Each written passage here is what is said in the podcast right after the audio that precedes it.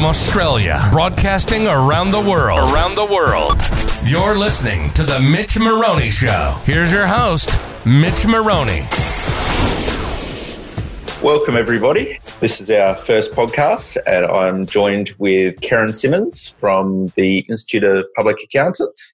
Karen has been the general manager of the IPA for six and a half years. Prior to that was the membership development and growth executive for approximately 12 months. Tell us a bit about yourself, Karen. Hello, everyone. Yeah, I started working back when I was about 19. I've worked throughout my life in different roles and different places and have just continued on throughout the time. I now am a single mum who has worked in government, business, owned my own business, and now at the IPA, which is, yeah, a great place to work. Beautiful. Before we get right into it, I just want to make the statement of this is just a personal discussion between myself and Karen, and anything that is said is just our personal opinions on everything. It doesn't represent the brands we're associated with, i.e., the Institute of Public Accountants or Maroney and Associates. Disclaimer aside, let's jump into it. Sounds good. so, where did you start out your career? I actually started at Bankwest back when I was 18. I started as a junior teller earning about $20,000 a year. Rolling in the money back then. Oh, absolutely. I thought I was rich at the time. So started there and stayed within the bank for a while and kept taking new opportunities as they came up and ended up in their IT division. Oh, okay. So, what drew you to the bank, or was it just a job that appeared and you thought, yeah, that'd be a bit of fun, or did you always want to sort of go into business? I never knew what I wanted, much to the disappointment of my parents. And being the youngest child, my sisters always knew exactly what they wanted, where they were going, and what they were doing. I tended to be the one that sort of floated around going, ah, didn't go to university because I didn't know what I wanted to do. My dad had been in the bank for many, many years. My mum had been a bookkeeper. So it was more just a stepping stone to start working and getting out there. And then, yeah, sort of developed things as I started learning more. How long were you in the teller side of things before you went to IT? Uh, two years. So I started as a teller, then went to being the commercial teller, Mhm. and then teller one, who sort of like orders the money into the branches. And then about two years after that, I moved into an admin role in IT development. So, with the IT side of things, I assume that's like the bank's IT and their systems? Yeah. So it was developing a lot of the way they do for Bankwest. It was the Bankwest online banking. So this was back in 2000s. It was developing their website, the platform that they do their lending on, all sorts of things like that. So I was predominantly in administration. I did do a very short stint in testing, so testing software, at which point I learnt that I'm much more a people person and that testing is a unique skill set that is very specialized to certain people. yeah, I'm sure the IT guys were interesting. Nothing against IT guys, but yes, it takes a certain breed. It does. It's also where I might have developed my coffee addiction from. well, good call. And then you ended up in accounting, so we're all coffee addicted. So it well. Absolutely. So, how long were you in IT side of things? Again, two years. So I was at the bank for about four years in total. And then their IT department went through, I think, about three restructures in about a year. So in that time, by the time I left, I was a PA, but left in one of those restructures to move on. Where'd you go after that? From there, I started doing temp work. So I stepped out of the bank and stepped into another PA role at Department of Premier and Cabinet. So mm-hmm. I was the PA for the director of the State Sustainability Policy Unit, Professor Peter Newman. That's a mouthful And that- there. It is, but really interesting. So it was as they were writing the state sustainability policy, you know, learnt so much about how you can't have just economic policy or you can't just have environmental policy or social policy. Like, unless you have all three of them together, it's just not sustainable. And how you really do need to look at that to be able to do anything Yeah, really 100%. going forward. And then just putting that into practical sense, like as we start developing further and further out into the Perth further regions, it's not only about the houses out there, it's then we've got to start building the infrastructure and the people's ability to get to work. So then there's economic issues out there. There's no schools Yeah. out there. So it's, yeah, it was really fascinating and something I really enjoyed doing. It's funny because you think, oh yeah, like we're building a new estate or whatever, but yeah, you often don't think of the the logistics behind it as Mm. well. You know how if they all work for argument's sake in Perth and it's out in the hills, how are they getting there? And- Absolutely. and you know having schools for kids and even I would assume just normal infrastructure, you know, water and electricity, and Yep. that'd be a mammoth undertaking to just create a new area. Absolutely. One of the most interesting facts I found out in that time was that, well, and again, this is going back 20 years, that the size of the Perth metropolitan region was actually the same size as the London metropolitan region. Really? Yeah. And so then you look at the population differences between the two cities and then also the infrastructure, like the tube system and everything that London has. Yeah, just how different they are. And so that's a lot of our reliance on cars here in Perth It's- the need for the quarter acre block, needing to do infill, medium housing, density, things like that. So yeah, For those listening that don't know, Perth's got approximately one million, if that. I thought we were at two. okay, two million people, and I'm not sure what London is, but I'm sure it's a hell of a lot bigger than that. Two point one four million. There you go. Ah, beautiful. So it's great when Benefits of Google. So,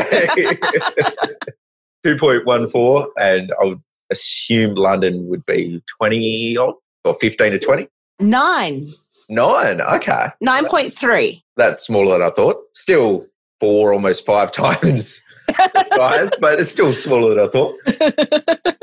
So, yeah, like in Western Australia, we've had some big expansions more recently, big train line linking the south side of things to the north and that side of things. But we definitely lack the infrastructure that somewhere like London does or yeah, any of those big populated sort of places. In your experience there, what was it like? It was very interesting. So when you get letters from, so I was taking, doing a lot of the administration of people putting in their submissions for the strategy and then having to respond to people basically just typing up the responses, but it's all like communications from the premier and there's very specific ways you could address them down to the exact font of the style guide. You know, it was. So you can't be like, hey, Barry, I want this. no, not so much. yeah, most of it was when I was doing that. The, so Professor Newman would do a lot of presenting for people. So I'd do up his PowerPoints and things like that. So that was really fascinating to see really what he was going out and telling people. And I've forgotten a lot of the facts now, but That's all good. That's all good. It was a little while ago. How long were you working there? about nine months. Ah. So Oh. it started off as a two week temp gig and ended up being nine months. Well, that's good. They- Yeah. They, couldn't get rid of you. I'm sure they tried. so, where'd you go after that? It was a, another temping job after that where they couldn't get rid of me. So I went to the Swan River Trust on a two week administration temporal. I always get the amount of time wrong, but I think it was about two, three years that I was there in the end. They really couldn't get rid of you. no. So I ended up going into a role, the communication officer for events. That was my first event role that I did and really enjoyed it and creating a lot of publications, getting out there with the community. I used to organize a lot of education. So we had corporate care days. So organizations, so say we would be in touch with and Associates and you would organize a day for your staff to go out on the river and do something to facilitate the health of the river and learn about the different things that are affecting the river. So it may be picking up rubbish, doing some weeding, planting sedges, things like that. And we'd sort of tell you about the different things that were impacting the river, going to like the Royal Show, different community. But there was like the Autumn River Festival back then. Did the stand for the opening of the convention centre. So all the government agencies Wow. were there. So we did the Swan River Trust stand there. So yeah. Beautiful. So, the Swan River Trust essentially is to maintain the Swan River itself and keep it in good health and etc. Yep. So it looks after the health of the Swan and Canning rivers. And so when I was there was during the 150 year anniversary of the Swan River colony. Okay. And we're actually, they went through and they named like a, quite a few different iconic things of Perth or Western Australia. And the Swan River was the first one that they named. So, Ah. Beautiful. hmm, And for those that don't know Perth, Perth sits on the Swan River, just to put context of where the Swan River is. you organise the events and corporate days and, and that side of things. Yep. I've been thinking that something like that would be good from a, I suppose, from our business point of view to to give back and that sort of thing. So it is good to know that charities, I presume they would be a charity or a not for profit. Uh, government agency. Government agency. There you go. Do sort of do that sort of thing. So that's handy. Yeah. So I suppose now that you've you've got your your entertainment event side of things, where'd you go after that? From there, the next major job was Securities Institute of Australia. So that was a membership association and they did education for financial planners, stockbrokers. So it was a graduate diploma in applied finance and investment, which was sort of the qualification to have if you wanted to be in finance in Australia. Not long after I started there, they merged with the Australasian Institute of Banking and Finance. And that's when we became Finsia. I was there for about three, four years. By the time I left, we'd actually sold the education arm and become Kaplan. What's your experience there? I mean, stockbrokers, financial planners, nothing against them, but they're different. They're not that different to accountants, though. So that's concerning um, in of itself. I found it really interesting. So my role there initially was in client relations. So I mm. used to go out to university fairs and talk to people about doing study and doing the graduate diploma or what have you. It was around about the time where what's now the FOFA laws, what was back then policy statement PS146 you're the, the ability that you you needed to have certain educational requirements before you could get licensed to provide advice in different areas in finance. So it was a lot of going through that and helping people choose the education that they needed to do to make sure that they met the education requirements for what they wanted to do in their careers. The educational component, did they have to do a mentoring component or anything, or was it just purely educational? It was just purely educational back then. So there was other requirements within the license. So this was just the educational requirements. Yep. They've definitely increased the requirements since then. Yeah, 100%. Spoke to a few people and correct me if I'm wrong, they've decided to change it and they have to have a degree. Yeah. You know, so FASEA has come in recently and that's brought in some even more, even stricter requirements if you're going to be providing advice. So yeah, there's degree, postgraduate, ethics, like all these additional things that you need to do. Yeah. Which I mean, I'm not opposed to. As accountants, we get the degree, we do the postgraduate, we do all that sort of thing so we can give tax advice. You know, if you're advising people where to put their money and all the rest, probably get some level more than six months sort of training. so it is one of those things that I've heard the other side as well. Like I know a few financial planners locally and they're kind of you know, 50, 60, been in the industry for ages and don't want to go to a degree and they're having issues with it. So they've just decided to sell up. That tends to be the issues with a lot of these new processes. Like it's great for new people coming in to make sure that they have the education behind them mm. and the standards behind them. But it was a different world 40 years ago. You know, you could get it. We did lectures and had a lot of dealings with practitioners in the finance profession. And there was people who started as the mail boy and mm. worked their way up. And then they've done things like the graduate diploma of applied finance investment and they've got the qualifications and they're amazing at what they've done, but they didn't necessarily have that degree. And I don't think the degree necessarily says, yes, you can do this or not. If you've got 20 years experience doing it, that's going to count more than a piece of paper that says, yeah, you did the degree. I'm not a financial planner, obviously, so I don't know how it all works, whether there's grandfathering things, but you know, I'm not sure at the moment, but yeah. It does seem like something that there should be. I mean, even because similar thing with accountants when the tax agent license came out. You know, there was people that prior, you know, probably didn't meet the requirements and then had all those issues. But I suppose that's also where they have a good turnover. Well, not good turnover, but the people that were kind of teetering on looking at getting out anyway go, yeah. you know what, I can't be bothered. I don't want to go back to study. I'm going to sell up. And then the next people go in, yep, sweet, I can buy it, and off we go. So yeah, look, it, absolutely. It, it is interesting how it all works, but yeah, it's definitely hard, and I do feel for those that have been in the industry for decades and they didn't have an intention to get out, and it's not worth them to continue. Mm-hmm. I do feel for that. So I suppose with that, FinSIA, what else was sort of your experience there? So I was there. So not only looking after the education side of things, I used to organise all the lectures. So we'd get practitioners to come in and present basically a module within the subject. So I used to organise all of those. So it was a lot of networking with different people throughout the finance industry, talking to practitioners, talking to the students, and very much not only selling the course or selling membership, but making sure that you were matching the person with exactly what they wanted, not just yeah making yep. your numbers sort of thing. So yeah. Yep. And I do think a little side note on that one. I do think the IPA is really good with that. I know we're not talking about the IPA, but from an accounting point of view, you know, they don't just sell you stuff. They help you out and actively engage and, you know, give Yeah, that's one of the things I'm actually really passionate about is there's no point selling someone something that they don't want yeah. or doesn't suit them because all that's going to happen is you're going to get their money once and then they won't return. You won't get any return business from them. You'll leave a bad taste in their mouth and then they either won't recommend you to their contacts or even worse, they'll turn around and say, don't go there. Whereas if you actually sit down, help someone and either find a way to make your product suit their needs and meet their needs or help them find what will, you may not get the sale then and there. It may not be a case of that you were the right fit for them, but they'll remember the fact that you helped them. And so then they'll either recommend you or later on in life when your product does suit what they're after, then they'll come back to you because you left that good feeling about it. Yeah. And I mean, from say my business point of view, so I run an accounting firm, similar thing. It's not just selling the tax return and that side of things, it's the experience of it, yep. which I suppose is very similar with IPA, like you said.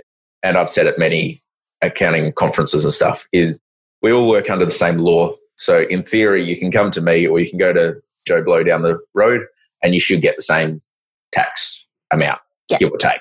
So what sets you apart? You've got to have that personability, that rapport. You've got to be able to have somebody trust you. We've kind of, like obviously we bill and fee and stuff, but go off of the belief of, you know, this is what we're doing price wise and stuff. Help the client first and then the money will come after. Even for the sake of, I was actually talking to somebody yesterday about this. They came in to do a tax return. They had literally nothing in their tax return. They made $10,000, no tax, no nothing. You know, we had a chat and went through it. And I said, you know, look, if you want to I can do it. That's no worries. But obviously, I'll charge you if I do. But, you know, in your situation, my bill's going to be bigger than your refund's going to be anyway. I would say, look, just go do it on MyGov or eTax or whatever, get it that way. So it comes to the same outcome. Yeah, I didn't make the 180 bucks on that tax return, but I've just essentially gone, I'm not here to rip you off. You know, you can just do it yourself. If you want me to do it, yeah, sweet, you know, mm-hmm. but I'm going to give you that option. I've found in the past as a consequence of doing stuff like that or, you know, just helping people, especially in their times of need.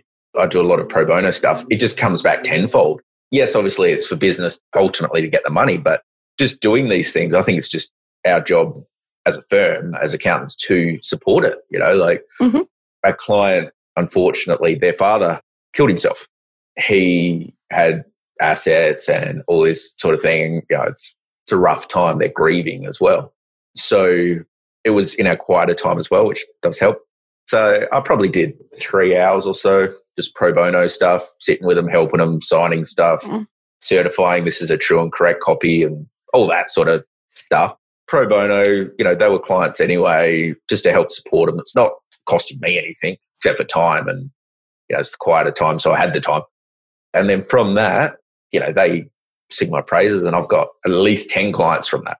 Not that that was the intent to do this, so then they refer, but it's just a consequence. And I do love, like with the IPA, for example, that they kind of operate similar in the way of it's not pay your membership, catch you later. It's trying to support and all of that. And because you do provide that support and obviously the knowledge and all that side of things, you know, you're happy for the next year to pay your fees. You're not like, oh, is it worth it? I haven't spoke to them all year, and the only time I actually get anything is a letter with a fifteen hundred dollar bill or whatever. And that's a big thing about us is that we want to make sure, especially here in WA, we do try to make it feel more of a family and a community than just an organisation. So, yeah. and um, I think the IPA our, is really good for that. Um, in my experience, obviously, I can't sing the IPA's praises big enough, but it's really good having that support, even having the other avenues within the IPA. And we'll get back to the work experience in a minute, but professional assist, for example, the Institute of Public Accountants, the IPA, have an agreement, a I don't know. Uh, it's sort of a partnership with Yeah. IFX. So IFX does legal sort of advice, and we get four credits a year. Four free credits a year as go. members. You used one yesterday, Mitch. I did actually. I've, I've used two this week. you know, it's great. So, as a practitioner myself, you know, sometimes things you don't know, or you go, I think this is the interpretation, but, you know, it could be out of the norm or whatever. You know, being able to just contact them and get a legal advice is amazing, even to the point which I'm sure they don't normally do. But one of the lawyers called me up the other day and we had a 40 minute discussion on the phone. well, that was Um, good of him. it was- hats off to him. I was very happy with that. But um, sure, they don't normally do that.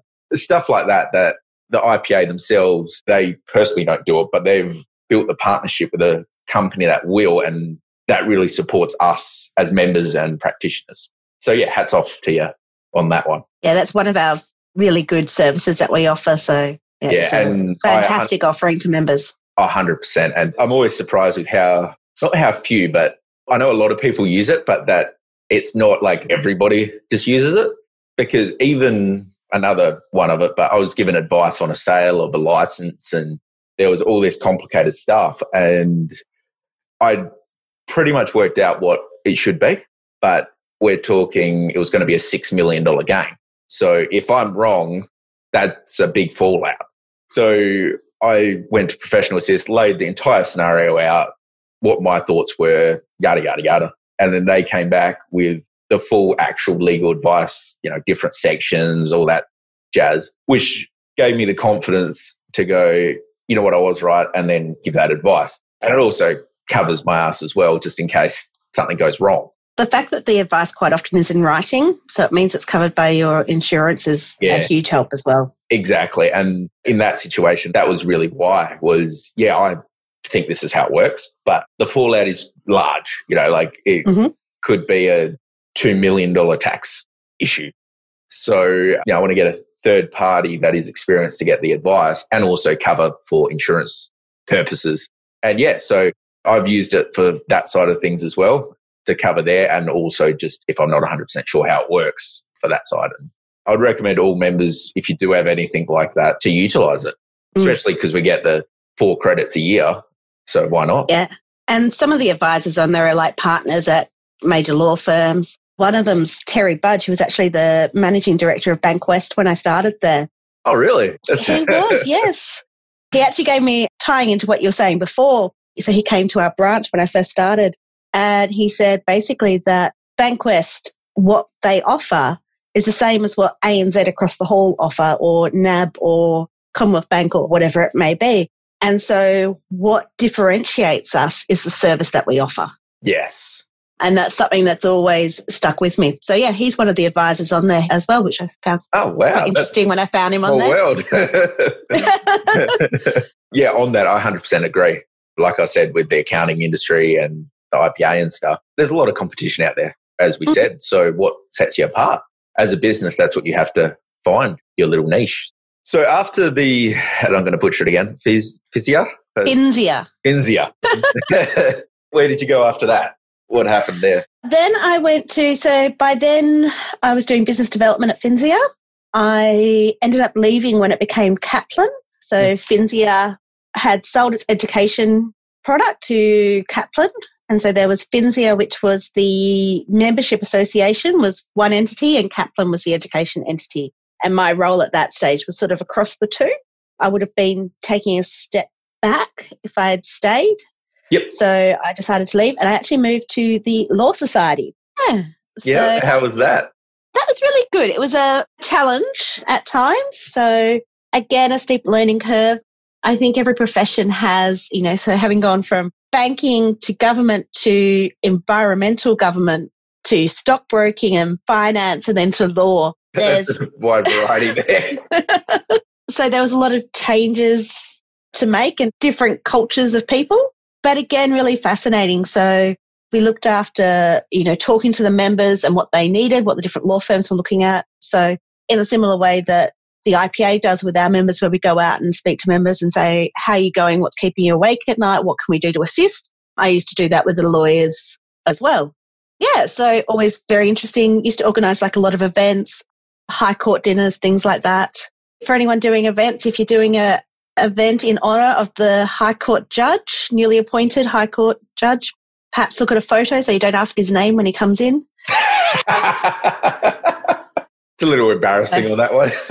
yeah, so that's my big tip. But then I also looked after committees. So we did continuing professional education for lawyers. And this is when they were bringing in, they had to meet legal practice board and they had to do different levels of education. Worked a lot on that and the young lawyers committee and also the law office management committee there. So I did expos, sporting events. Young lawyers are very competitive. So Oh, any op- and so they get their teams together in like the netball court competition or there's the volleyball, things like that. And so yeah, they were always very competitive. Some of the best social events I've ever done.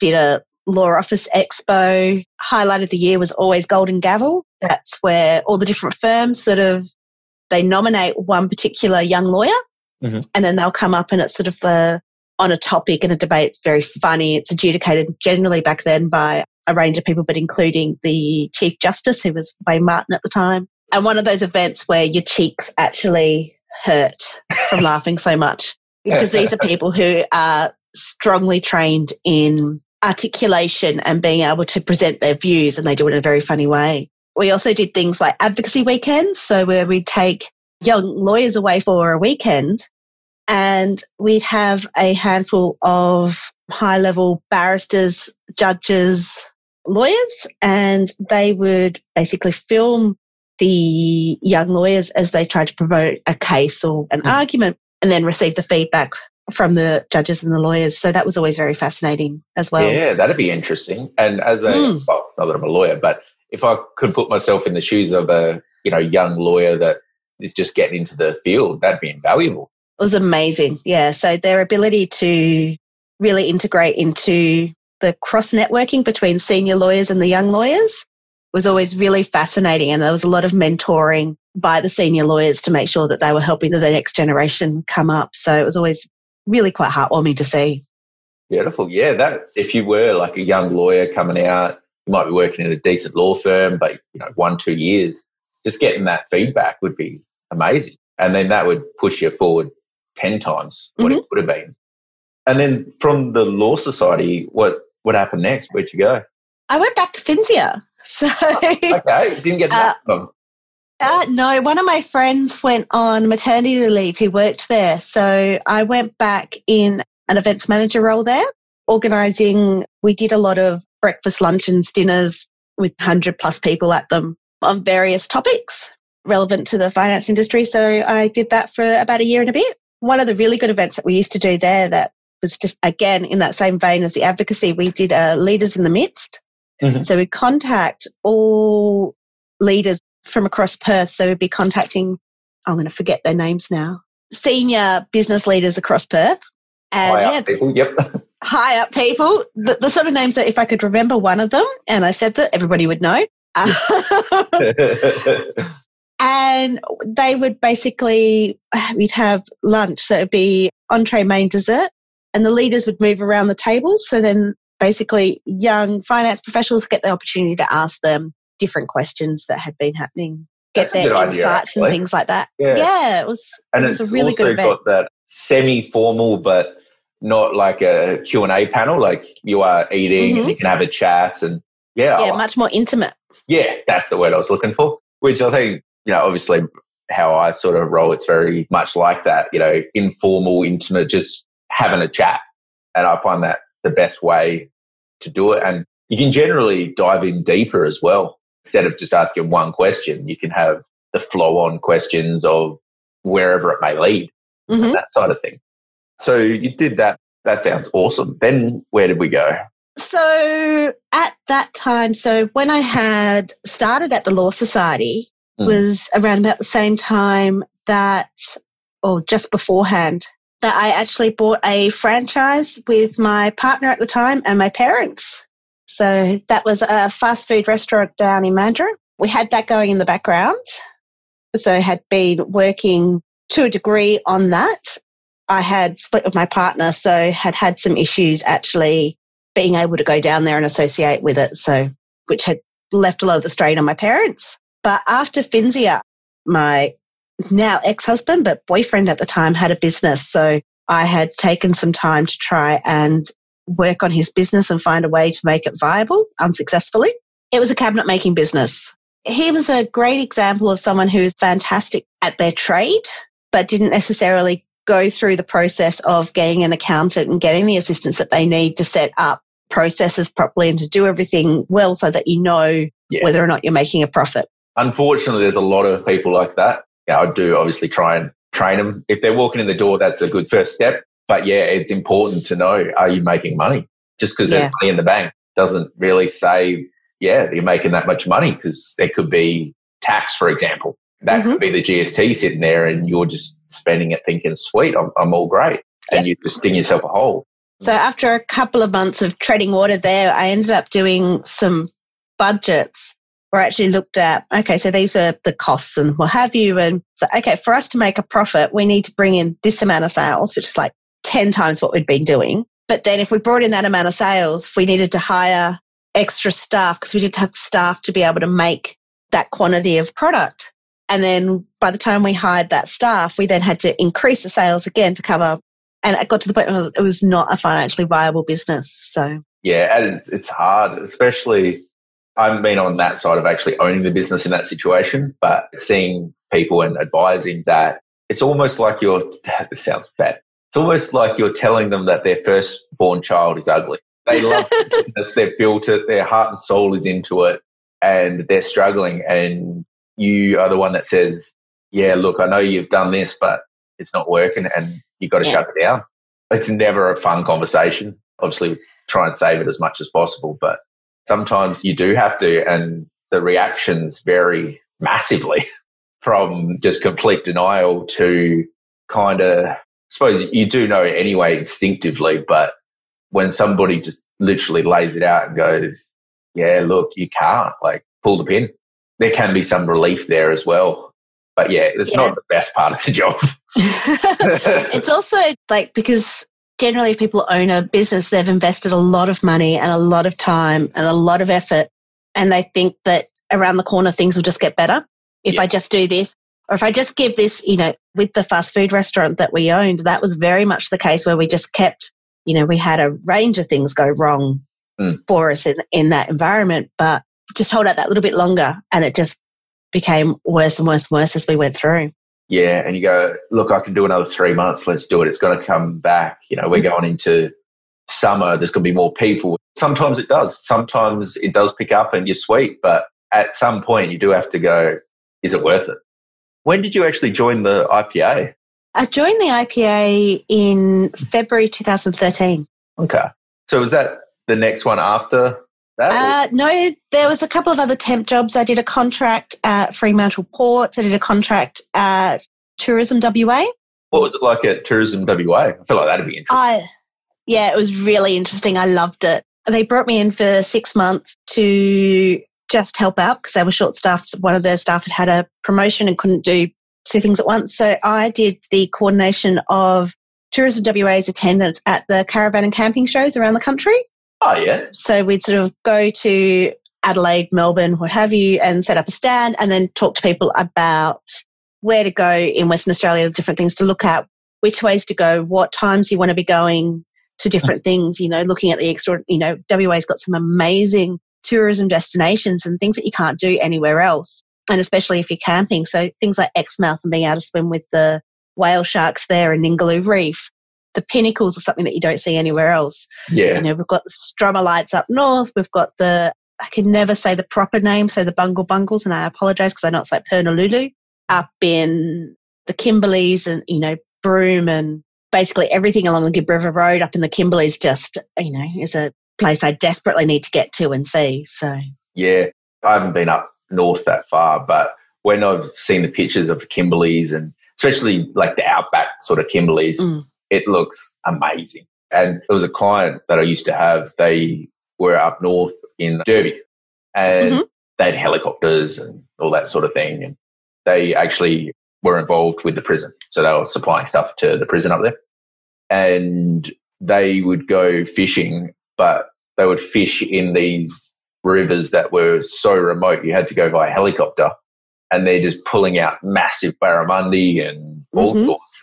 I was very jealous. Not that I'm a massive Yeah. fisherman, but hey, I, I'd be keen on that one. So The people up there are a bit strange as well. I remember being in Adelaide at one of the, the shows, and there was a gentleman there from Derby. You know, so we'd bring in people from the different regions as well to be able to talk about things. And he was from Derby, and we'd be talking about, you know, this particular creek or watering hole or, or what have you up there where you could go gorges, so people can go swimming in the gorges. You see those photos, yeah, yeah. and they'd be like, "Oh no, are there any crocodiles there? Oh yeah, but they're just freshies." I don't know about that. so but, you know, it's only the salt ones you care about. I'm like, well, they all seem to have really big teeth. they do, they do, and I'm not a fan of any of them. uh, yeah, my partner's brother, he's up there a lot, and he sent video of him swimming with a freshie. That was just a no.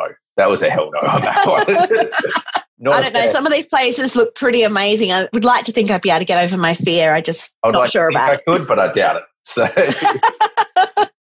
let's go on the assumption we were allowed to travel anywhere in WA, because for those that don't know, we've got internal borders that are closed at the moment due to COVID. So let's just assume that that wasn't the case right now. Yeah. Where would you want to go? If you had one Exmouth place, and the whale shark.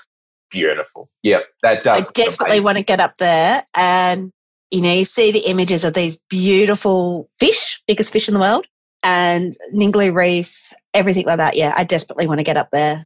I've been swimming with wild dolphins before in New Zealand, and it was one of the most magical experiences ever. So to be able to do that with a whale shark in the wild where you're not impacting them, you're not damaging them in any way or, or causing them harm, Yeah, that would be fabulous. That that'd be amazing, and the sheer size of them. Yeah. it would put everything in perspective. I would love to do that as well. It just does scare me a little bit being in the open ocean, but um, uh, I'm a little You bit. tell a, you're a boy who's grown up around great white Yeah. sharks being in the ocean. exactly. You know, I don't go very deep. I'm like waist deep. That's about the deepest I go. There's always a few shark attacks around here, but yeah, It's I'll, now a good time to point out the amount of people have been grabbed, you know, knee deep in the water. I know, but it makes me feel better. but I do know knee deep, they come in and they'll grab you as well. Yeah, I just work on the theory dusk and dawn. Don't go in the water at dusk and dawn. That's true. Breakfast and dinner, don't want to be either of those to the great white. I Uh, grew up in Esperance, so you learned that one very quickly. yeah, you would down So- there as well. Fishing, so fishing right on dusk is obviously the best time, but the amount of fish that got brought in, and literally it was not out very far, like 10 meters, if that, and the fish had come in and it was in half. Yeah, that doesn't fill you with confidence to go swimming. No, it really doesn't. it's kind of like, yeah, not going to do that. I'll just observe the beauty from the land and yeah. the IPA. So you started that in 2013. yes. How did you find the IPAs? I'd been doing, again, temp work. So basically, my career's been long contracts with temp work in between. I came across an advert for the events role. So at the time, the IPA had lost two staff members. We're a team of three. So that's significant. so there was an events role. So that's someone who looks after the CPD for accountants, which at the time was predominantly in our office, eight people coming to a CPD training session. We didn't do larger events and things like that. So I went for that role and Darren Roxburgh, who was the general manager at the time, said, don't think you're best suited for this, but I'm advertising this one next week. So come along for that. And that was the membership services role. So I did that and yeah, got the job on as a membership services, oh, uh, member growth and something or other. Very long title. The full title of it, but yep, you dealt with Yep. the members. How long did you do that? So I did that February through to December. So in that time, I came on, I got married, I got pregnant, and then Darren resigned. So he went on to a new opportunity. the cat coming to say hello. yes, very. the difficulties of working from home. And so I applied for the DGM role five months pregnant. Yeah. And got it. Sweet. Yeah. That's good. Because it would have been around that time that we would have met then, eh? Because it was just before you went on maternity leave. hmm So you can't get rid of me. No, absolutely. Six years ago, seven years ago. Six. Six. Six and a bit. That's right. Yep. and then when you came back, you were the general manager. So I was the general manager just before I left. So I became the general manager in December and then ended up having to go on early mat leave in March, April. So in that time, sort of hired staff and tried to get my head around everything, did budgets for the first time. That was fun. Always great. um, oh, always. And then, yeah, went on leave and then started to come back. So I had a very short mat leave period and started to come back a couple of days a week after two, three months. How'd you find that? New bub and then having to work and juggle all of those commitments? Being a slight workaholic, like I actually enjoyed being at work and things like that. But it was a real, the theory of mum guilt is something that's real and difficult. So you very much feel like, you know, he had to go to childcare at a young age. You very much feel like you're not there enough for your children, that you're not doing enough for your children. You constantly feel guilty that you're not enough there. But at the same time, you feel guilty that you have to leave work to go pick, well, now to go pick him up from school or, you know, working from home to go deal with, you know, sit with him for 20 minutes just so that he feels connected to you. Mm. It's this constant battle of Guilt hard. and- that would trying to juggle that. Obviously, Yeah, I so don't I- that, but I would imagine that that would be hard. Yeah. Yeah, there's a meme or something going around where it's like society expects mums to parent like they don't work and work like they don't have children. Yeah, as harsh and sad as that is, that's pretty true. Like, Yeah, so it's hard, but you know, I wouldn't have it any other way. I'm not someone who could stay at home with my child. You know, all power to those women who do, and it's not a, a judgment call at all on anyone except for myself. I'm not a mum. I don't do the playing and the education. Like some people are fantastic at it, and I look at them going, I wish I could, but that's not me. And I wouldn't trade my son for the world, and I love my time with him. Yep. But yeah, a beautiful little boy. he has his moments. How long have you been general manager then? seven years this December, so six and a bit, six and a half. Oh, yeah. So in that time, because it would have been the National Institute of Accountants, wasn't it, at the start? No, I was always IPA. Ah, National Institute of Accountants happened in 2011, so we changed our names then. Gotcha. So for those listening, the Institute of Public Accountants used to be the National Institute of Accountants, and then it got rebadged in 2011. So I actually realised that that's what nine years ago now. Yeah, 10 year anniversary next year. Wow, doesn't feel like it was that long ago. Over that time, have you found the expansion and the growth? yeah, so I came in at an interesting time. So even as the membership services person, one of the first things I kind of made Darren agree to was that we do a congress. He was unsure that, you know, that people would be wanting to spend the money and things like that. But we started the WA Congress for the first time in 2014, which Darren and I started. Darren had left by then and the day that it happened was the day I was giving birth. So we Oh, weren't much Lovely. use. That was timing was impeccable. oh, absolutely. We started doing the congresses and the larger events, which have grown and developed and improved significantly to something now that I think is a highlight of a lot of people's years education wise. 2015, we started to really suffer from the mining boom downturn here in Perth. So we went from basically we could put on anything in the middle of the mining boom and got heaps of people through but that really changed. So we had to really look at what events we were holding, how we were holding them, and sort of change the way that we did things. So there was a lot more research into the types of topics we were doing and really trying to find out exactly what the members wanted to come to, what they were willing to pay money to come to as well, so that we could hold them. So that meant a lot more masterclasses. So it was a mixture of different topics so that then we could throw in some topics that they may be very interested in or that they needed to know, but wouldn't necessarily come along to if it was just held on its own. So Yeah. um, started changing the way we did things there. We also had to move office. Our lease came to an that. end. Yeah. So we had this lovely little tiny office in South Perth that I was very keen to move out of. So And at this time, because of the mining downturn, commercial real estate was incredibly cheap. So a lot of the mining companies had consolidated, lost workforces. A lot of the exploration mining companies and the junior mining companies had folded. So there was commercial real estate everywhere, as well as a lot of buildings had finished all at the same time. So we took that opportunity to move into the city, the outskirts of the city, so that we could be more central, but also have a larger space and a sort of a more engaging working environment for the staff, but also somewhere for members to be able to come and feel like they're comfortable, have a chat with us or what have you. Beautiful. And yeah, the new location is great. You got the Yeah. conference room there and kitchenette section. And yeah, Mhm. it's really good. Even popping up for a coffee or whatever. So We love it when you come in with coffee. never seen you all light up so much. and it's not because so, of course it is, Mitch. Of course it is. Some of the other things we started doing was taking events, and this was just before we moved. I started to want to take events out to the regions. So started doing a did a tax event in Kalgoorlie.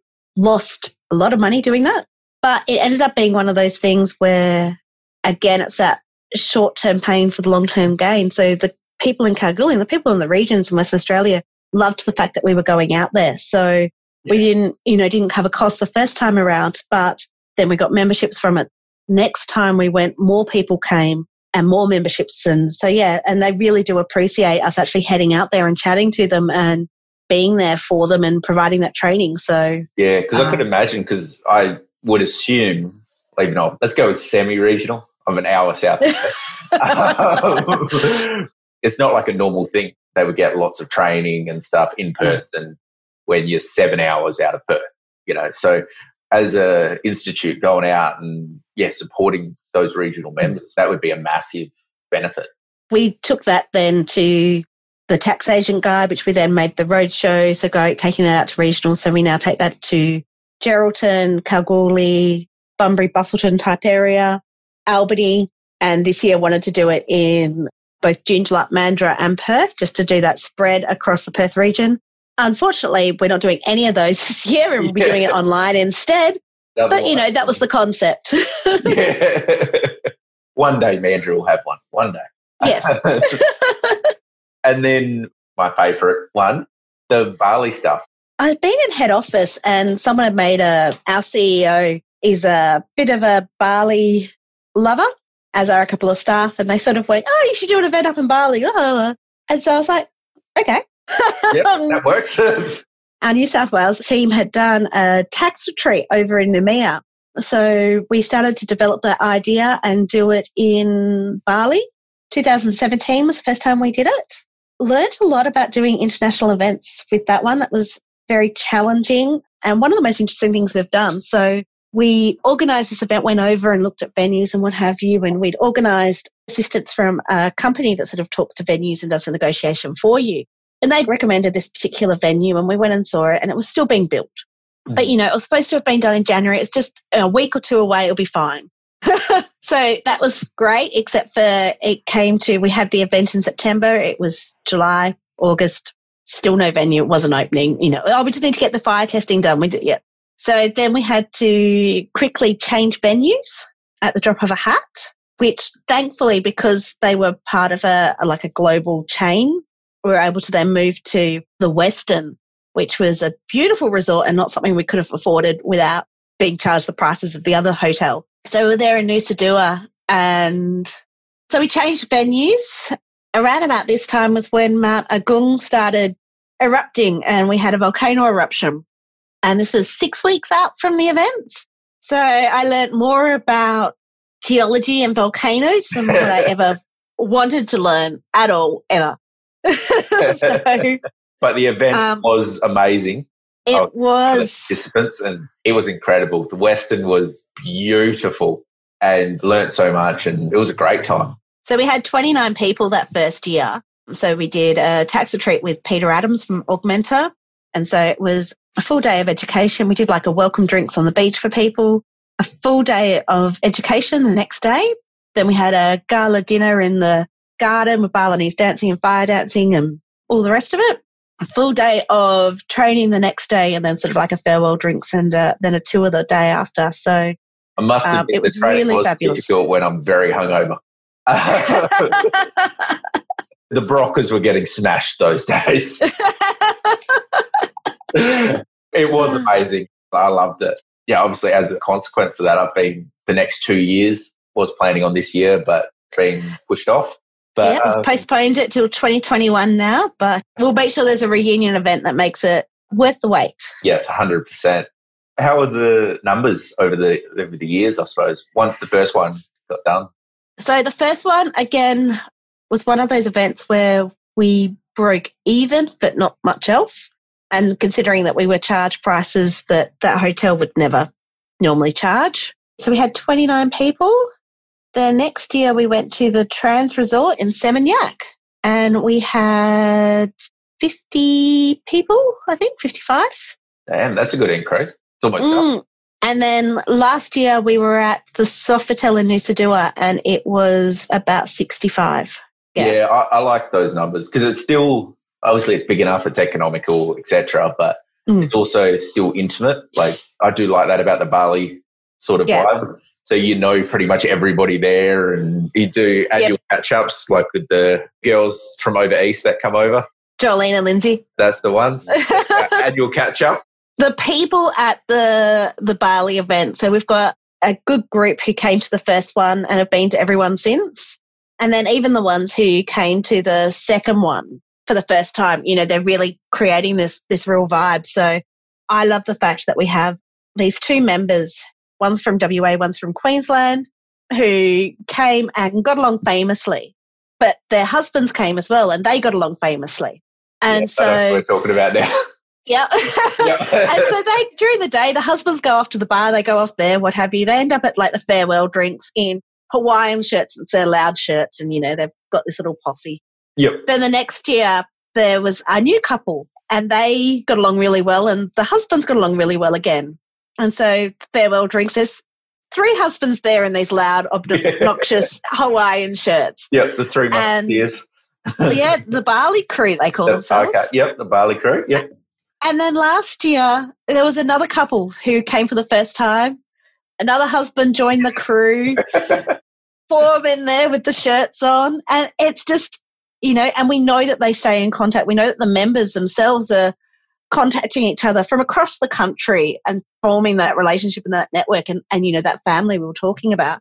and that's all because of Bali. You know, otherwise Yeah. they may not never have met. So Exactly. So, and yeah, just really fabulous. And, you know, some of the members, you know, you mentioned Lindsay and Jolene, you know, and some of the other members from over East as well. You know, I am regularly telling staff from the other divisions that I'm stealing their members, that I want them. Um, I agree. We'll tell them all to move over to WA. oh, absolutely. so, no, it's a, it's a fantastic event and one that I'm really privileged to have been a part of for the last three years and hopefully years going forward yeah, after we can travel. yeah, yeah. Once we're allowed to allowed to go back. So Yeah. Well, that's just over an hour. I think that flew by, didn't it? I've just got a few real quick questions for you. Just a, Mhm. just a quick five. What do you think is the most important quality in business? Well, if you haven't noticed, I can't answer a question with just one word. So, you know, It's okay. give me a can I. I think really that perseverance and ability to work hard and to keep going. So I think it was Thomas Edison. It's the, I haven't failed. I've just found 10,000 ways it didn't work. Very true. I, So- like, I like it. Yeah. So just sort of continuing to, to keep trying and try different ways, you know, don't be afraid to fail. But other than that, you know, ask for help. So if you're setting up, if you're starting, ask for help early, get your accountants involved, get your lawyers involved, because again, don't wait until it's too late for them to be able to help you. you know, that- I know with my business, the fast food restaurant, you know, if we'd gotten help earlier, the result might not have been different, but probably the amount of money lost would have been. Yeah, so, you know, get help early. The quicker you can get on to it, the better. And even if the result's not different, at least it does reduce the damage. Yeah. And other than that, know what's profitable, especially in the service industry. You know, I've got people who I know who run daycares who, you know, they bring in another child, they do this, they do that, you know, they're working I don't actually know the figures, but they get $500 for doing this, but they work another 15 hours. It's like going, well, how much is that per hour by the time you fed the child, you exactly. know, all the rest Other of costs it? go into it. And yeah, yeah, no, I agree. You know, get help with that. So if you had one superpower, what would it be? Um, tied on this one. I've probably got two that I would want. Again, I can't give one word answer. so either the ability to teleport, just to be able to go somewhere instantly, be there. I hate waiting. I'm impatient, and you know, I'm like to be able to go around and see things. So that would be amazing to mm. travel at all at the moment. Or other than that, to be able to read minds, and that's mainly just because I'm nosy. Love it. nice and honest with that one. if you could give yourself, your younger self, one piece of advice, what would it be? I would suppose study early. It doesn't matter if you don't know what you want to do, you don't know who you want to be. There was a great song when Romeo and Juliet came out, the Baz Luhrmann one, about wearing sunscreen. And one of the pieces of advice in that, and I'm going to bastardize this because I don't know the exact words, where it's um, don't worry if you don't know what you want to do. Some of the most interesting 20 year olds I know don't know. Some of the most interesting 40 year olds still don't know. But, you know, learn, go study, go get your university degree early when you can. Just learn. And with that, travel as well, see the world. Like it's not just what you learn from books, it's seeing the world, experiencing the world, you know, and do that early whilst you can, whilst you don't have the commitments and the ability. That makes sense. What's your favourite footy team? I'm a Dockers girl. I was about to cut the podcast short if you said the Eagles. uh, no, I um, I actually converted from the Eagles to the Dockers in 2006. So I right. did the opposite. Most people jump on the bandwagon in a premiership year, and I jumped off. you did, you did. But I, am proud. So, you came to the right I, absolutely, I couldn't go back at all. But yeah, sometimes I wish the Dockers would win a few more games. Yeah, look, it, it would be nice. At least one cup. Uh, that would be nice. Yeah. and what's your favourite book of all time? I see you got a bookcase in the back there. Yeah, I've got a few. So I have a range of different things. So I read a lot. My book taste, it's a bit like my movie and TV taste, I've realised hasn't evolved too much since I was a teenager which isn't necessarily anything to be proud of. All Twilight and stuff still, is it? Or no, but not much better. not too much better. I'm a Buffy fan, so you know, vampires don't glitter, but that probably says enough in itself. I went through a stage where I decided to read a lot of the classics, and at that time read like George Orwell's 1984. Always been a fan of Animal Farm, so yeah, anything by him. To Kill a Mockingbird by Harper Lee is another one that's always really resonated with me as well. But yeah, probably Animal Farm is the one that's always stuck with me. Okay, okay. I haven't actually read that one yet. I've read 1984, oh. which was awesome in a terrifying yes. way. Uh, yes, which makes me very concerned about downloading an app at the moment. So yeah, I agree. I agree. I, am torn between this. Do I do it for the good of the country or? Yeah, uh, my tinfoil hat's kind of out as well. Mm, yeah, absolutely. I agree. Cool. Well, that's the quick five. Yeah, thank you for your time and thank you for a, having me. A really interesting podcast, and you know, hopefully the listeners get something out of it. And if I do have any listeners that are accountants and want to join or discuss the IPA, what's the best way they can contact you? So the IPA is here in Western Australia would be publicaccountants.org.au or send us an email, which is karen.simmons at publicaccountants.org.au. Otherwise, if you wanted to get in touch with me personally, other than that would be via LinkedIn. So that's linkedin.com slash in slash Karen Simmons. Beautiful. Well, thank you very much. And hopefully they um, don't spam you too much. But, but yeah, if any accountants or you want any further information, I would highly recommend getting in touch with Karen stay tuned for future podcasts. Thank you very much, Mitch. You've been listening to The Mitch Maroney Show. Mitch Maroney Show. Stay tuned for more.